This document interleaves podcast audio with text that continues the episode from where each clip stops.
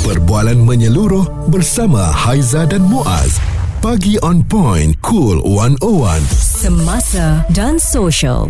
Dalam perkahwinan ni kita memang inginkan kebahagiaan. Kalau boleh sampai bila-bila sampai ke hujung nyawa kita um, pasangan yang kita pilih yang kita nikahi secara sah itu.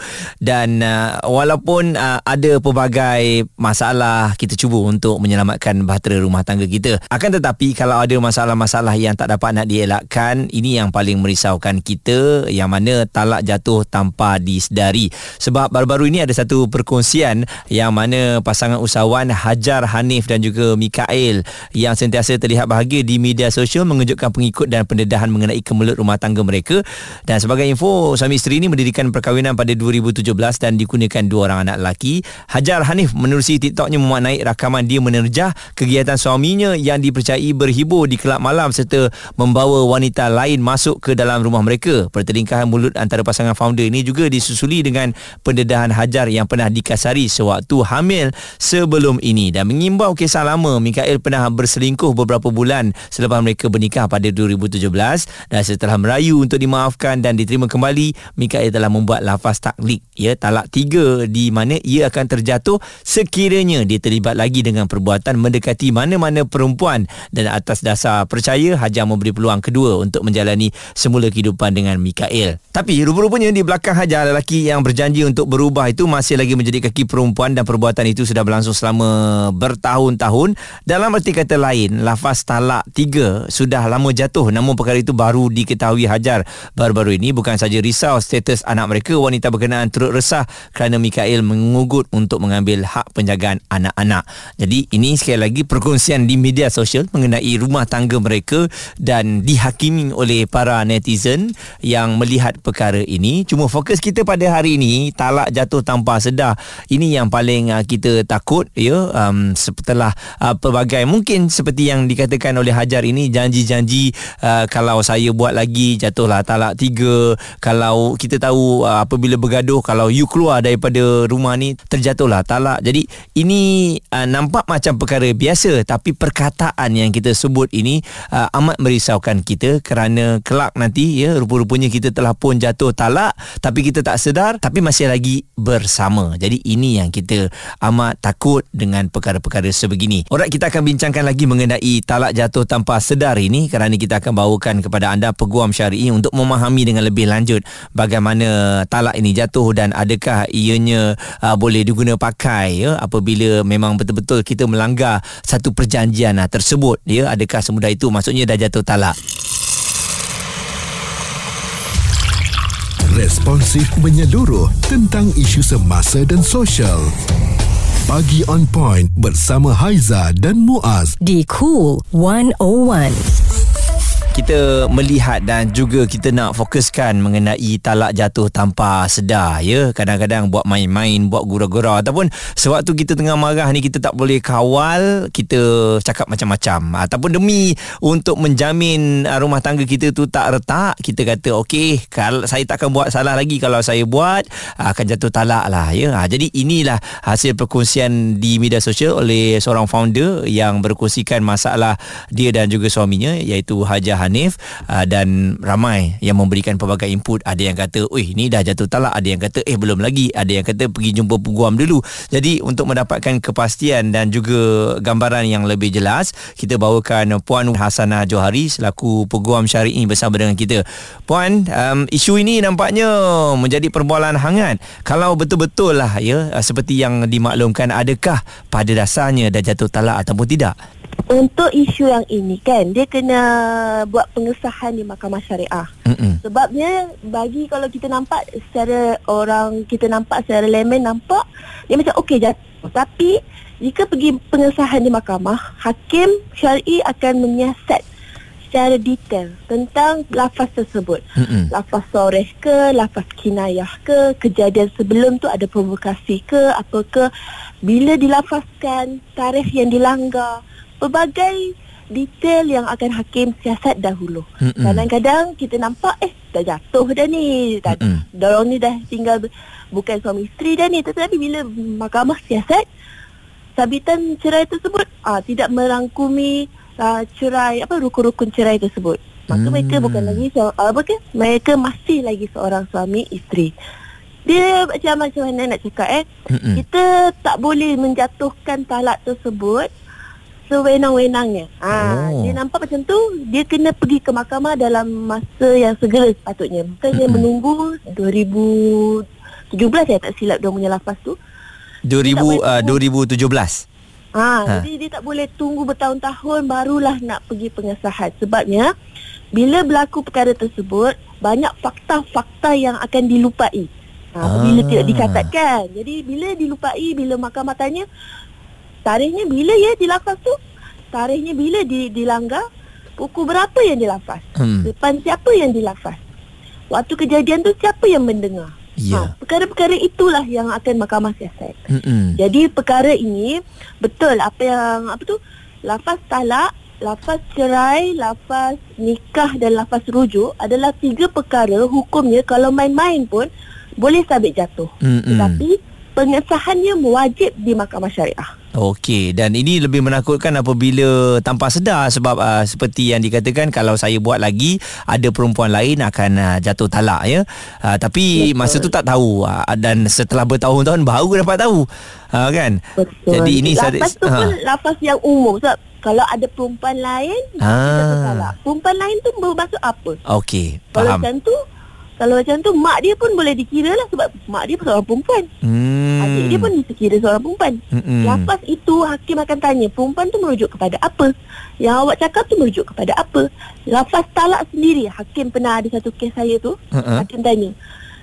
Lepas talak tiga. Awak tahu tak tiga tu bermaksud apa? Tiga, tiga sampai macam tahap macam tu sekali hakim akan siasat. Hmm. Okey. Jadi um, bagusnya kita terus pergi ke mahkamah lah eh untuk mendapatkan penjelasan ya puan. Benar. Itulah yang patut dibuat oleh semua orang yang kalau dah terlafaz. Okay. Kalau nak lafaz jangan lafaz. Mm-mm. Pergi ke mahkamah sebab jika buat ke, uh, lafaz tanpa kebenaran, lafaz cerai tanpa kebenaran mahkamah, ia adalah satu kesalahan. Puan Hasana Johari Peguam Syari'i berkongsikan mengenai status ini. Ha, jadi kita mula faham kan kadang-kadang uh, kita berada di persimpangan dengan ada pelbagai soalan ya. Dah jatuh talak ke? Eh boleh ke kita lakukan macam ni? Ha, jadi sebab tu kita nak kena dapatkan kepastian suara serta informasi semasa dan sosial bersama Haiza dan Muaz bagi on point cool 101 nah, hari ini kita membicarakan mengenai talak jatuh tanpa sedar.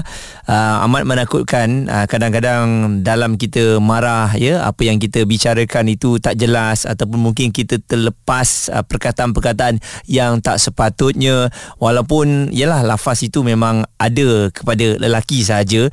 Uh, bila kita berada berada dalam keadaan yang terdesak mungkin kita akan menggunakan perkataan tersebut ya. Uh, kita mungkin katanya kalau you melanggar perkara-perkara ini maka lafazlah talak. Kalau you keluar lagi dengan dia maka lafazlah talak. Uh, jadi ini saya rasa satu masalah ataupun mungkin penjelasan yang perlu kita fahami uh, kerana ianya menjadi uh, cerita yang viral dikongsikan oleh seorang founder ini uh, Haja Hanif menerusi TikToknya yang mana pasangannya Mikael uh, telah pun uh, curang ya dan secara tak langsung dia sanksi mengenai lafaz talak yang telah pun uh, diletakkan ya untuk lafaz talak tiga kalau dia ada perempuan lain. Jadi untuk terus memahami mengenai perkara ini kita bawakan Tuan Fahmi Ramli, peguam syar'i keluarga dan juga penceraian. Jadi Tuan Fahmi, bila ya. um, Uh, dalam video tersebut ya kerisauan uh, si Hajar ni adalah bagaimana status anaknya uh, kalau betul-betul lafaz talak itu telah pun jatuh talak tiga tu uh, di tahun-tahun yang sewaktu mereka bersama tu bagaimana agaknya Tuan Fahmi baik um, Okey, bismillahirrahmanirrahim. Isunya sekarang ni adalah isu pengesahan okey lafaz talak iaitu kalaulah berlaku lafaz cerai di luar daripada mahkamah, so kesnya adalah pengesahan lafaz cerai. Mm-hmm. Okey, so pengesahan lafaz cerai ni dia adalah satu kes yang mana kalau kata lafaz tersebut telah berlaku sama ada lafaz tu uh, secara directly ataupun melalui taklik talak. Okey, ada orang dia tanya, uh, tuan, apa beza taklik talak dengan cerai taklik? Okey, kalau cerai taklik ni kalau uh, dalam pemahaman mahkamah adalah kes yang berkaitan dengan taklik nikah. Yang selepas nikah kan kita ada lafaz cerai. Eh sorry, lafaz taklik. Ah. Yang itu okay. pun berbeza mengikut negeri ya tuan eh? Uh, uh-huh. Yang tu berbeza. Ayat setiap negeri uh-huh. mungkin berbeza Tapi uh, Boleh dikatakan Semua negeri ada Kecuali negeri Perlis. Uh-huh.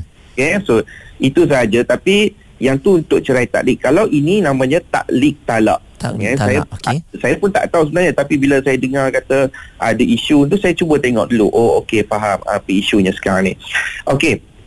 Uh, Kalau ada lafaz taklik uh, Sorry Lafaz taklik Sedemikian ada beberapa perkara yang kita perlu lihat tau untuk taklik talak ini. Yang pertamanya, taklik talak tersebut dilafaz ataupun bertulis. Ha, sebab kita tak tahu kalau ada setengah orang dakwa kata lafaz. Uh, kalau lafaz tersebut dia mesti ada pengakuan. Mm-hmm. Okay, pengakuan daripada suami.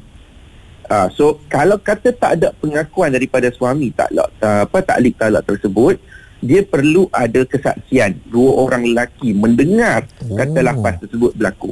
Uh-uh. Ini dalam prinsip talak lah. Jadi uh, dalam keadaan begini kena tahu dahulu talik talak tiga tersebut adakah ia dilafaz yang tu. Kalau tak dilafaz adakah ia bertulis. Kalau ia bertulis sebagai contohlah mungkin perjanjian secara SMS ke WhatsApp ke uh-uh. so dia perlu datang dengan niat Okay, dia mesti kena ada niat dan dia mesti diakui oleh uh, orang yang uh, kita panggil apa suami lah. Dia mesti diakui oleh suami. Katakanlah dia uh, mengakui memang dia ada niat dan dia memang waras benda tu dilapaskan oleh dia. Okay, so isunya uh, boleh dikatakan sah lapas talak tersebut. Okay, so pastinya sekarang ni yang uh, kita kena tahu adalah orang yang melafazkan tersebut dia mesti ada pengakuan. Okey. Mm-hmm. Kalau kata dia bertulis lagilah perlukan ada pengakuan dan niat daripada dia. Mm-hmm. Kalau benda tu dapat directly so dia mesti kena uh, boleh disahkan tapi apa yang penting for sure kedua-dua lafaz taklik tersebut sama ada bertulis ataupun uh, secara direct dia mesti disahkan di mahkamah. Satu. Yang keduanya adalah berkaitan dengan pelanggaran. Mm-mm. Katakanlah dalam kes ni memang ada berlaku curang. So kita kena buktikan pada mahkamah bila lapas tersebut berlaku. Satu Mm-mm. hal. Yang keduanya adalah bila pelanggaran. Kalau kata curang, okey curang uh, dengan siapa? Curang bila? yang macam mana kan? Ya betul. betul. Ha. Dia mesti ada kena ada sebab kalau nak dibuktikan di mahkamah pengesahan lapas cerai itu kita tak mahu tahulah you bercerai apa curang tu sampai tahap macam mana pun. Tetapi dia mesti kena ada uh, pengakuan daripada suami dan pembuktiannya cukup kuat lah. Uh, curang tu bila sebab uh, bila kena bagi tahu kata kalau kalau kata ada perempuan lain ni apa dimaksudkannya? So bila ni semua mesti kena ada perbicaraan tak kisahlah talak berapa sekalipun. Tetapi mesti kena ada tunjukkan okey takliknya bagaimana dan pelanggarannya tu bagaimana. So dua perkara ni mesti kena ada pembuktian yang cukup berat. Mm-hmm. biasanya lah kan yang jadi isunya adalah bila berlaku. Ha, yang tu yang kata uh, ada problem. Kalau contoh ada gambar-gambar macam uh, itu saja tapi kena tahu juga bila tarikhnya sebab mm-hmm. mahkamah betul-betul nak ada kepastian bila tarikh tersebut berlaku. Kalau tidak nanti ni pening kita nak buktikan uh, nak sabitkan okay. macam mana uh, bila tarikh cerainya. Okey. Alright uh, Tuan Fahmi, kita akan sambung kejap lagi saya Alright. tertarik dengan pelbagai isu yang saya nak tanya antaranya satu eh uh, suami tak nak mengaku yang dia pernah okay. lafazkan talik. Ini pun jadi salah satu masalah juga. Dia kata time okay. tu dia marah, time tu dia tak ingat, time tu dia ngantuk Alright. macam-macam alasan. Perbualan menyeluruh bersama Haiza dan Muaz. Pagi on point, cool 101 semasa dan social. Talak jatuh tanpa sedar itu yang kita bincangkan pada hari ini di Cool 101 isunya di media sosial lah viral apabila bertahun uh, bersama tiba-tiba alih-alih dapat tahu yang uh, lelaki curang dan lelaki ni pernah berjanji kalau saya curang lagi maka akan jatuhlah talak tiga ya. Dan saya tengok uh, mengenai implikasi taklik ni antaranya lafaz talak ni tidak boleh ditarik balik. Yang kedua talak tidak jatuh selagi perkara yang ditaklikan tidak berlaku dan mereka kekal sebagai suami suami isteri selagi syarat yang ditalikan tidak berlaku. Dan oleh kerana itu kita bawakan uh, Tuan Fami untuk mendapatkan penjelasan yang lebih jelas ya mengenai uh, perkara ini selaku seorang peguam syar'i keluarga dan juga penceraian. Uh, kalau suami tak mengaku Tuan Fami uh, tadi okay. banyak Tuan Fahmi kata uh, pengakuan daripada suami. Tapi kalau suami tak mengaku macam mana? Okey, keandainya suami itu tidak mengaku, uh, yang ni beban ke atas isteri untuk membuktikan perkara tersebut. Mm-hmm. Dan kalau katalah memang tidak dapat dibuktikan, maka mahkamah akan uh, mengarahkan untuk suami tersebut bersumpah. Mm. Okey, uh, maksudnya sumpah, uh, sumpah menafi lah. Jadi kalau sumpah tersebut berlaku, uh, maka kes tersebut akan kita panggil apa? Ditolak lah. Maksudnya tidak sah lah dapat hmm. cerai tersebut uh, seperti mana yang didakwa tadi uh, saya tak masuk sikit ada satu isu yang ada disoalankan tentang bagaimana status anak kan? hmm. baik status anak kalau katalah uh, uh, suami ni dia tak tahu memang dia kata uh, dia menafikan ke ataupun dia mungkin uh, dia kata tak tahu pun bila lepas so isteri je yang dakwa macam tu okay. baik perkara ini uh, dia uh, dia akan menjadi kalau kata benda tu sah dia akan menjadi anak tersebut sebagai statusnya anak wati syubhah. Okey anak wati syubhah ni maksudnya anak atas persetubuhan syubhah. Persetubuhan yang dia tidak ketahui. Tapi syaratnya suami tersebut dalam keadaan yang suami isteri lah dalam keadaan yang tidak mengetahui perkara tersebut. Okey. Okey. Tapi uh, seandainya suami ni memang betul dia mengaku kata uh, dia ada lafaz dan memang ada curang tetap maksudnya dia sedar dalam hmm. keadaan yang talak tersebut memang berlaku tapi dia still teruskan. Bawa tak tahu je kan. Uh, dia buat tak tahu. Uh-uh. So, dia teruskan perkahwinan macam tu juga and then dah ada anak sebagainya uh, besar kemungkinan uh, bimbang anak tersebut adalah dikategorikan sebagai anak tak sah taraf. Oh, Sebab dia tahu per- tentang isunya dah berlaku pelanggaran taklik and then dia still teruskan perkahwinan seperti biasa bersetubuh dan sebagainya. Jadi anaknya boleh dianggap sebagai anak tak sah taraf. Hmm. Ha, tapi be, kalau kita tak tahu baru dia akan jadi tak sah taraf. Jadi panjang so, ceritanya ni eh, Tuan Fahmi. Betul. Ha, oh. Sebab tu cerita bak talak ni kalau saya menulis pun dia panjang lagi lah. Hmm. so uh, berbalik pada tadi persoalan, uh, persoalan berkaitan dengan uh, kadang keadaan marah lah, tak tahu sebagainya. Hmm. So kalau kata dalam keadaan yang uh, marah ke tak tahu semua ni dia perlu dibuktikan di mahkamah. Kalau marah di sisi mazhab syafi'i pun dia ada tahap marah ni sampai tahap yang macam mana? Adakah dia sampai hilang kewarasan akal tu? Kalau dia masih lagi kenal diri dia nama dia so'ot nah, so dia mesti uh, tak dikatakan gila lagi. Mm-hmm. Ha, jadi perbicaraan akan diteruskan. Gila ni dia sampai tahap yang hilang kewarasan akal, marah yang sampai tahap dia tak boleh ingat apa langsung. Ha, ha kita boleh kata macam masalah sekretari lah kalau kata macam tu. Okey. Yang tu dia mungkin tidak boleh diterima kalau kata uh, lafaz talaknya orang yang dalam keadaan yang terlampau marah hingga hilang kewarasan akal.